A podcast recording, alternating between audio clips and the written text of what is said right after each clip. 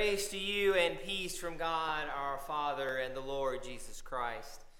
I love you, and there's nothing you can do about it. Good morning and welcome once again to Lovejoy as we gather to worship this morning. Before we get into it today, let us look at the ongoing events that are listed in your bulletin. You'll see that we have choir tonight at 5 o'clock. Be prepared to run through it the cantata twice tonight, so be prepared for that. Methodist men, December 8th at 6:30. Methodist women on December 12th are having the Christmas dinner at 6:30. There is a sign-up sheet in the back. We need to know how many are coming, or a rough number of how many are coming, so we can let Tommy's know. They are catering it for us. We want to make sure we have enough food for that. You'll see that we are continuing the Bible study in a year. We are doing that on Wednesdays at 6:30. We will not have a study this week because it is Thanksgiving. So we will be meeting next week at 6:30. You'll see that the United Methodist men are doing a Boston butt sale on December 16th. It is $40 per butt. Tickets are on sale now. Dixie has the tickets, so if you would like to buy one, you can buy. She's also looking for some people to help sell. So if you're willing to go out and sell these Boston butts, please see her, and she will give you some tickets to take with you to do that. You'll see we have an informational meeting today at 6, and then the hanging of the green service is next Sunday, and I do have a volunteer that has taken that up, so I appreciate that. Thank you. Lynn is doing our Christmas play this year, which we are so grateful for. So if you're willing to help out with that and be a part of that, go talk to her. We're shooting for December 18th, 6 or 6:30. We haven't quite locked that down yet, but that will be December 18th when that will happen. So please see Lynn to be a part of that. Are there any other announcements? I think I got them all.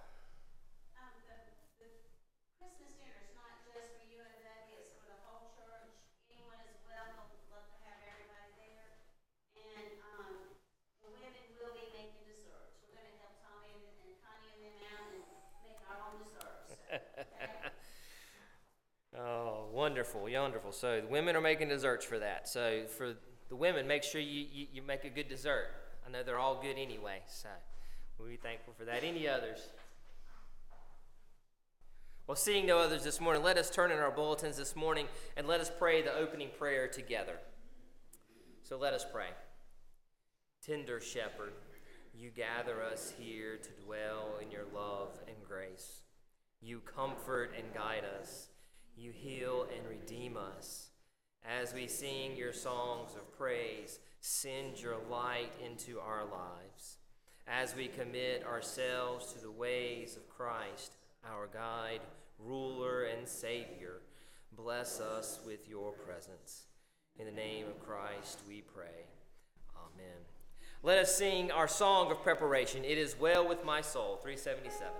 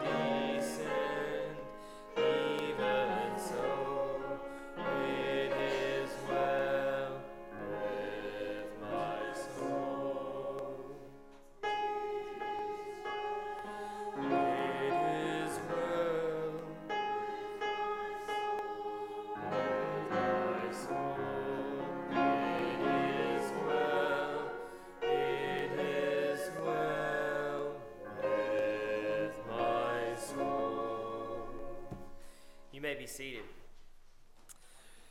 Let us turn this morning into our bulletins and let us pray the prayer of confession together this morning as it is printed. So let us pray. Jesus Christ, Son of God, forgive the time we have forgotten you, the times we have turned away from you, the times we have laughed at you, the times we have ignored the needs of our brothers and sisters. Bring us close once more, that we might dwell in your redeeming love. In your holy name we pray. Amen.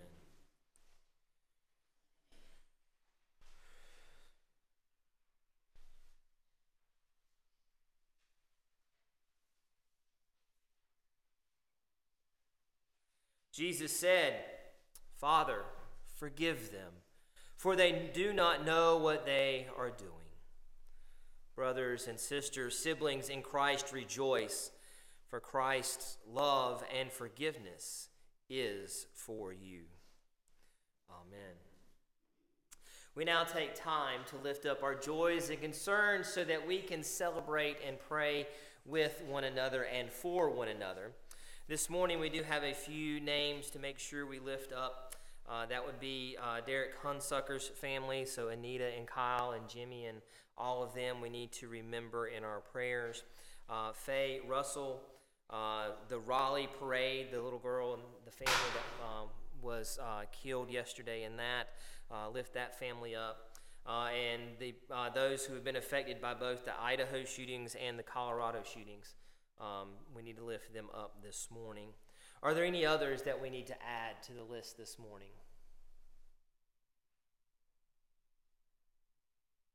Well, seeing no others, let us go to the Lord in prayer. Let us pray. Gracious Heavenly Father, we once again come to you. We come gathered as your body. We come gathered as siblings in Christ. And Lord, we come with heavy hearts. We come with sorrows. We come with worries. We come with brokenness to you. Lord, we have this list of names that is before us. And Lord, we seem to keep adding more and more to it. Lord, this morning, bring your peace and your comfort. Bring your healing and your grace and your mercy. Lord, we bring our praises also. We bring our thanksgivings that we get to come gather together in this place, a place that has heat, a place that has purpose. A place that we know the Holy Spirit has been and is and will always be. So, Lord, we are thankful for this day. We are thankful for every breath we take. So, Lord, bless us, keep us, hold us up, and help us to be the people that you have called us to be. So, Lord, this morning as we have come to this place to pray, to worship, to sing, Lord, we come and join the voices of those who are gathered this morning and of those who have gathered in the years before. And in the company of heaven, we join in the unending prayer that Jesus taught us to pray, saying, "Our Father, who art in heaven, hallowed be thy name, thy kingdom come. Thy will be done on earth as it is in heaven. And give us this day our daily bread.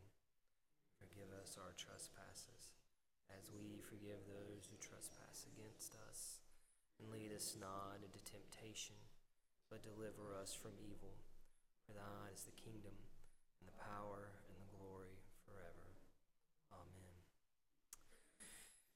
As we have our offering this morning, and as the basket is coming forward, let us stand and sing the doxology.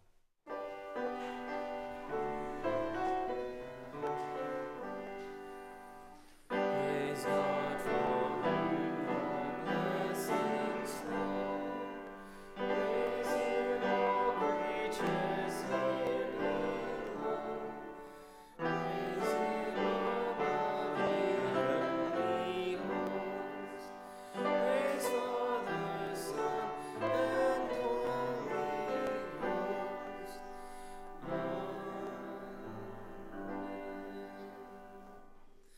Almighty Christ, you gave us the gift of yourself. Now we offer these gifts to you, asking that you bless them and use them to share your kingdom with all.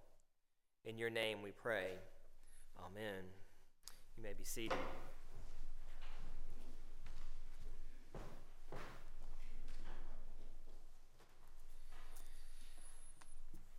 Our New Testament lesson this morning comes from Colossians chapter 1, verses 10 through 20.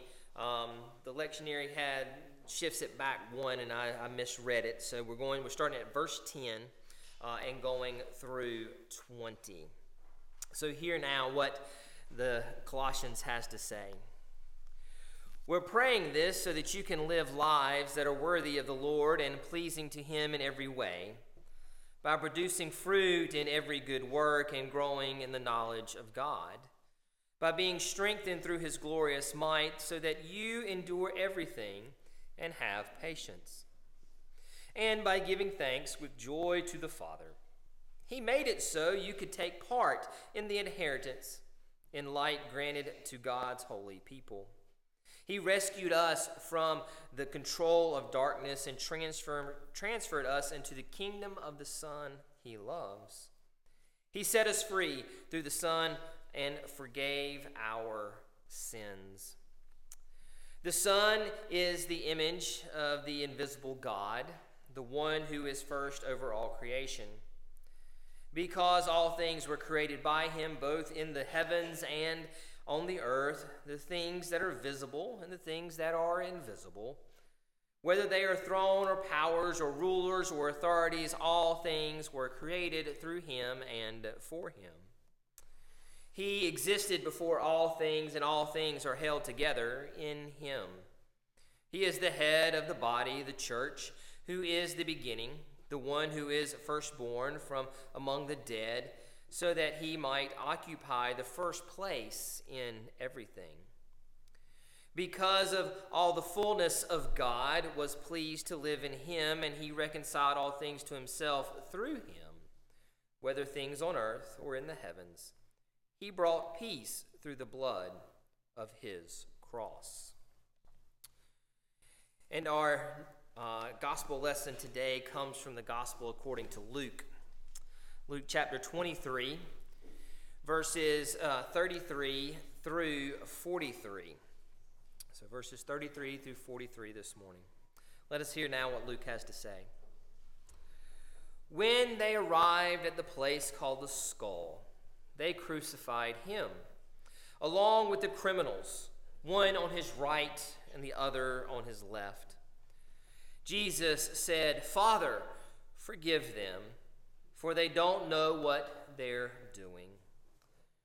They drew lots as a way of dividing up His clothing. The people were standing around watching, but the leaders sneered at Him, saying, "He saved others. Let Him save Himself if He really is the Christ sent from God, the chosen one." The soldiers also mocked Him. They came up to Him, offering Him sour wine and saying, "If you really are the King of the Jews, save yourself." Above His head was a notice of the formal charge against Him. It read, "This is the King of the Jews." One of the criminals hanging next to Jesus insulted Him. "Aren't you the Christ? Save yourself and us." Responding, the other criminal spoke harshly to Him. "Don't you fear God, seeing that you've also been sentenced to die?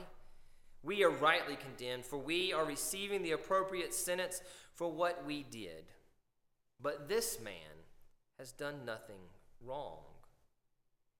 And then he said, "Jesus, remember me when you come into your kingdom."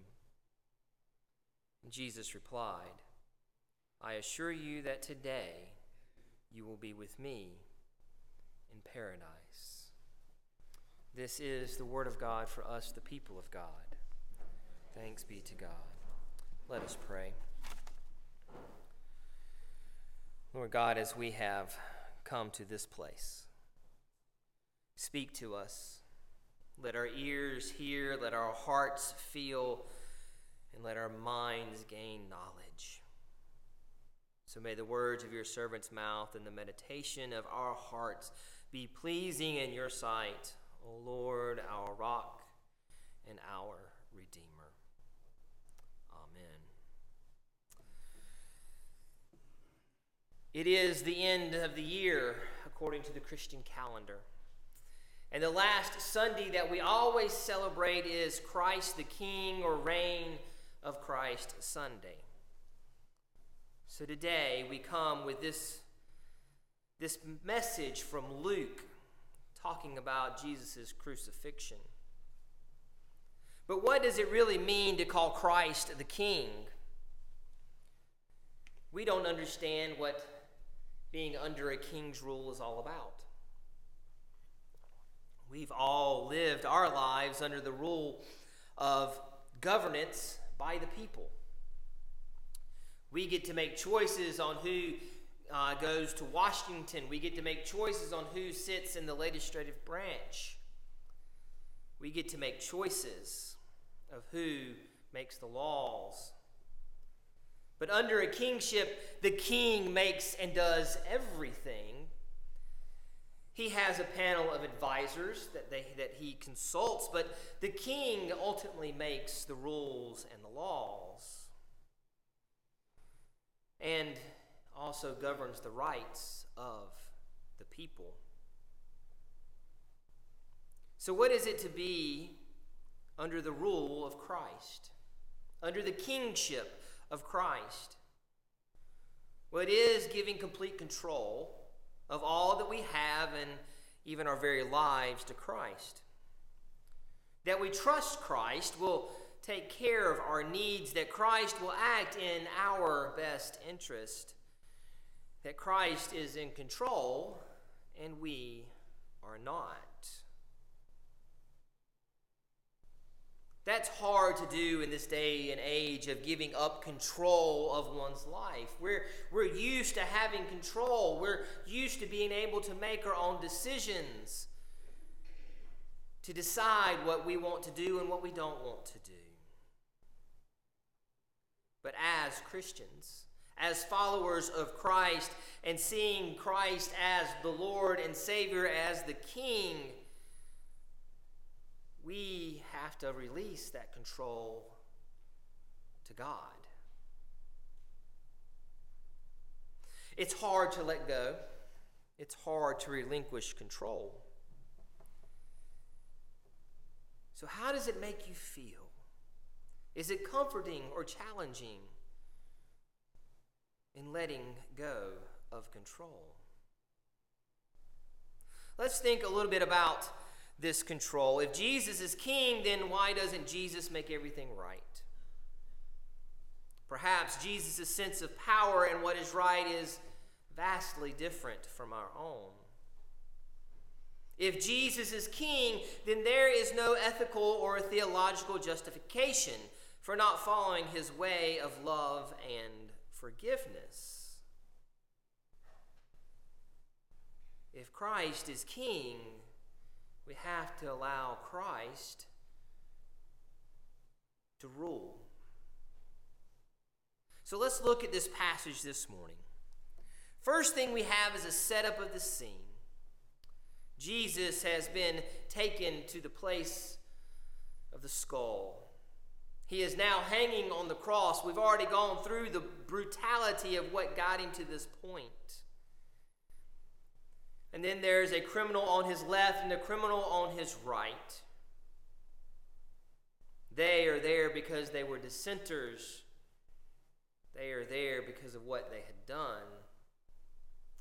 But here we have a king. See, a king should not be up on a cross. A king was considered to have money and power, so they would never end up there. But yet Jesus is hanging on the cross and sees those who have put him there. And he asked God, "Father, forgive them, for they do not know what they're doing.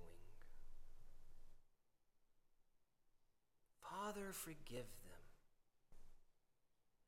Jesus hanging on the cross, struggling for every breath that he has, looks to God and asks for forgiveness for those that put him in that very place. And the violence that he endured to get there does not stop. The leaders begin to make fun and scoff him. They say things like, he saved others. Let him save himself if he is the Messiah of God, the chosen one. And Jesus could have done it. He had the army of angels at his service. Yet Jesus hangs on a cross and prays, Father, forgive them. The soldiers are down below, mocking him, if you're a king of the Jews, save yourself. With an inscription above him that says, the King of the Jews. They deride him. They call him a blasphemer. They say things, are you not the Messiah? Save yourself and us. But yet Jesus stays on the cross, trusting in his faith in the Father, in God, and trust in God's plan.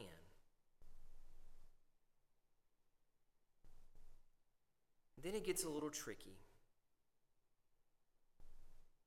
It gets a little tricky because we have these two that are hanging beside him. That by admission of one is they're supposed to be there. They're supposed to be hanging there as a symbol, as a recognition of the Roman government telling others, don't be like these two. Don't be robbers and thieves and murderers. See, Rome used the cross to publicly tell people that if you go against us, here's what's going to happen. They could have been as simple as protesters against the Roman Empire. Those who were stirring trouble up against the Roman government. Those who were telling the truth about what the Roman Empire really does, but doesn't want anybody to know. These two could be seeking Jewish liberation. We don't know what their crimes against Rome was, but we know that their crimes, according to the Roman government, deserve the punishment of the cross. But if we look at what Jesus was doing, the criminals were doing was not that much different. Jesus was protesting against the Roman Empire and any other empire or government that sought to put man in the place as God. Jesus was against the obsessive and abusive treatment of the Jews. Jesus was against the injustice that was being brought to the people. Jesus was seeking liberation in favor of the kingdom of God. Jesus was a criminal according to Rome and the leaders of the Jewish faith. We can't forget that they're the ones who brought up the charges to Pontius Pilate.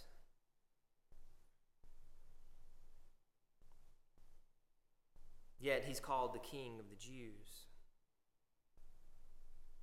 King has power, has money, has influence.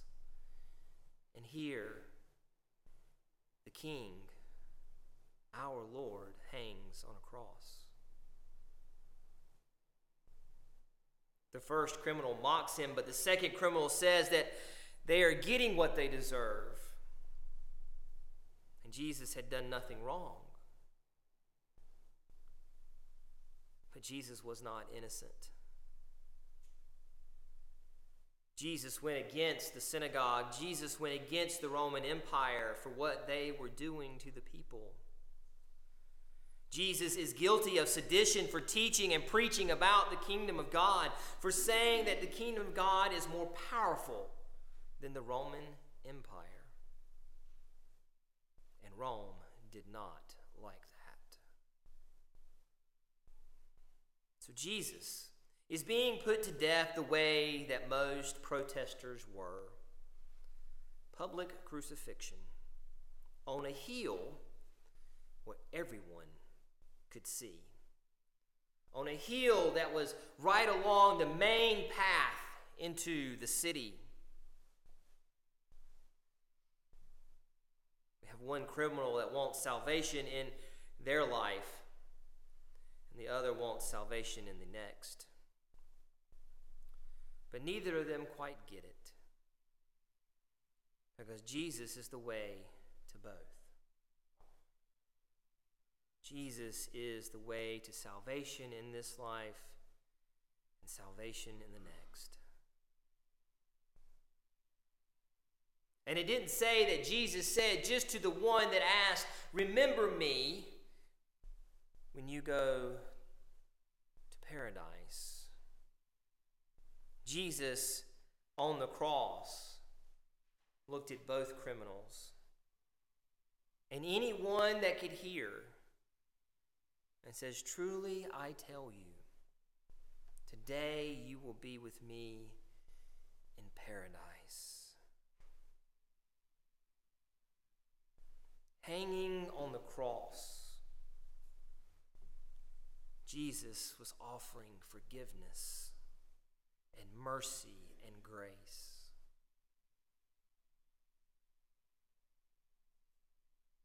And telling them that they're welcome in his kingdom.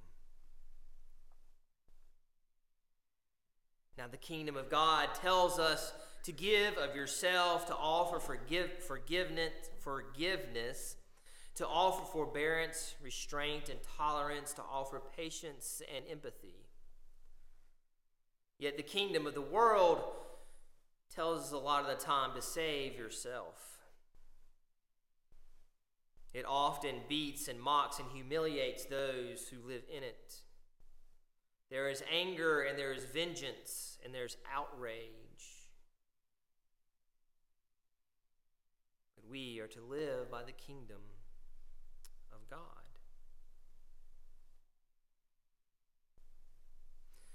The Pulpit Fiction Podcast asks the question, what is the kingdom of God like? Well, we just read the scriptures. It says, "Bless those who persecute you and curse you." It talks of a wasteful son returning to a father's loving arms, a shepherd searching for one lost sheep, a weed grown in a garden to provide shelter for the birds, a rich man's feast opened to the poor and the lame. Nancy Lynn Westfield says this: "We would rather have had Jesus say that God loves the people we like and the people we say we are like, and that God does not love the people we do not like and the people we say are not like us.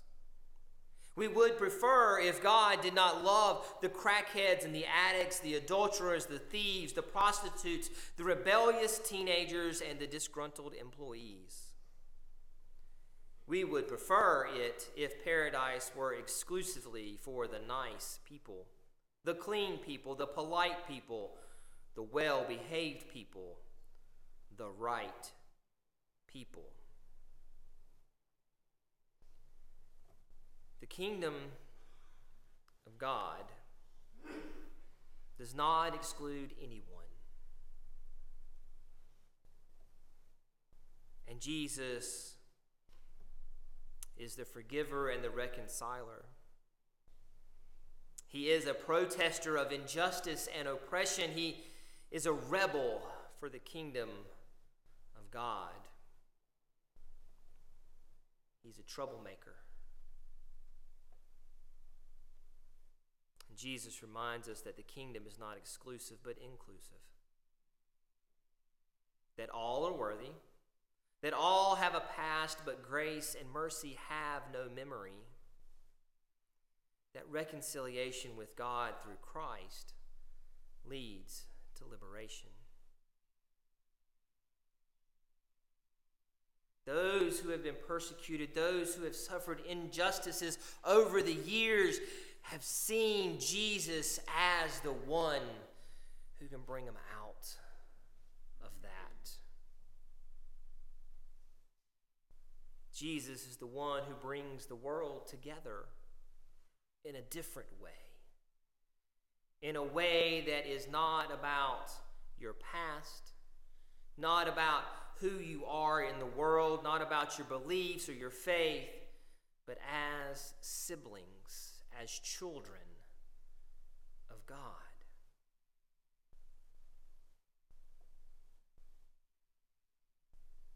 Christ is the King. He is our Lord. He is our Savior.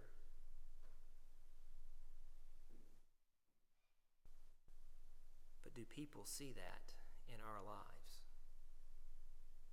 Do people see that we are willing to give up control, that we are willing to let others in, that we are willing to let other people have a say, that we are willing to work together in spite of our differences?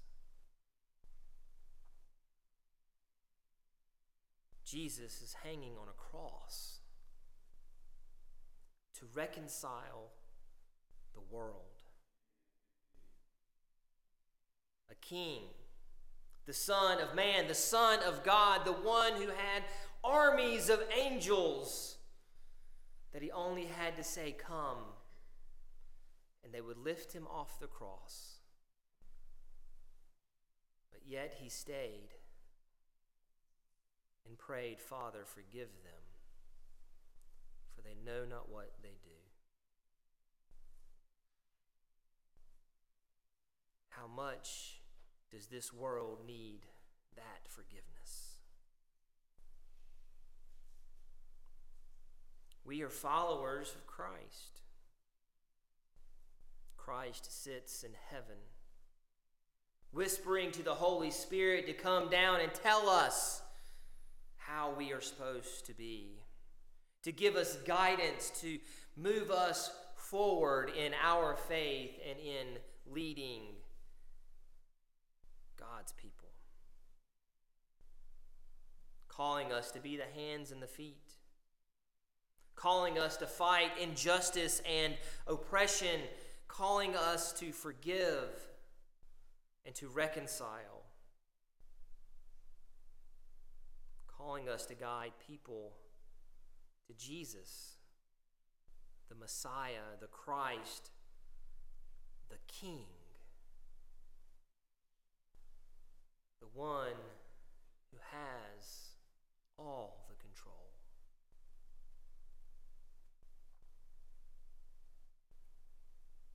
We must surrender to the King. We must understand what it is to be under Christ as the King. So how can we be an agent of Christ the King? How can we be an agent of forgiveness and reconciliation in the midst of a great division? How can we give complete control of all that we have, including our lives, to Christ?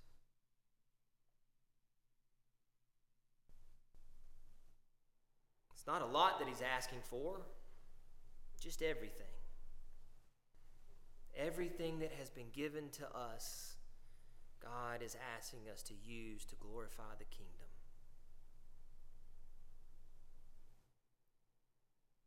To put our treasures in heaven and not in this world. to bring God's kingdom here, now, in a way that makes a difference in someone's life. This community here may not be able to change the world, but if we change one person's life,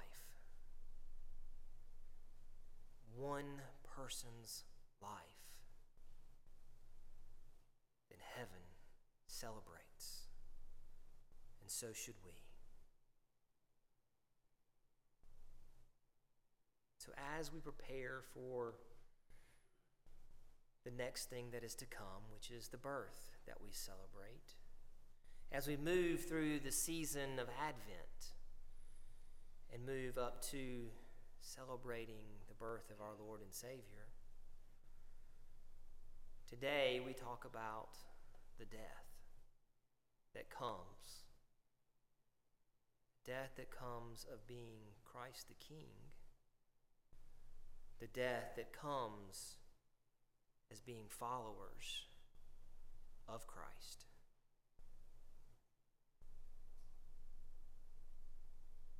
So how are we going to give control? How do we relinquish control to our Lord and Savior, to our Father in heaven?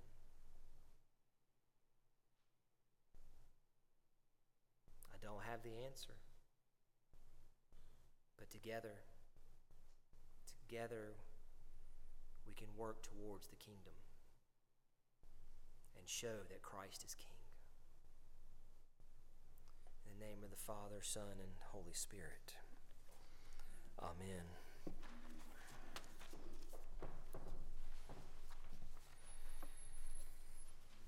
Our song of invitation this morning is Crown Him with Many Crowns. Let us stand and sing number 327.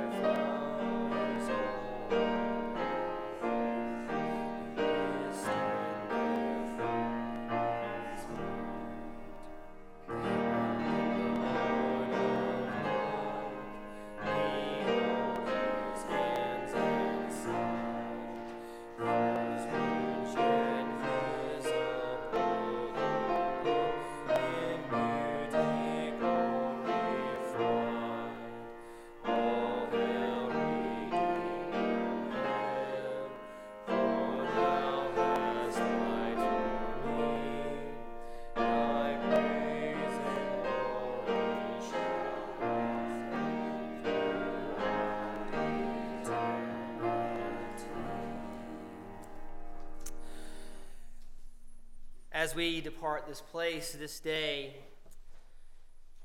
I want to let you know that I did find out this week that in the move at the end of the year, I will be going out to Oak Island and serving as the associate at Ocean View UMC out that direction.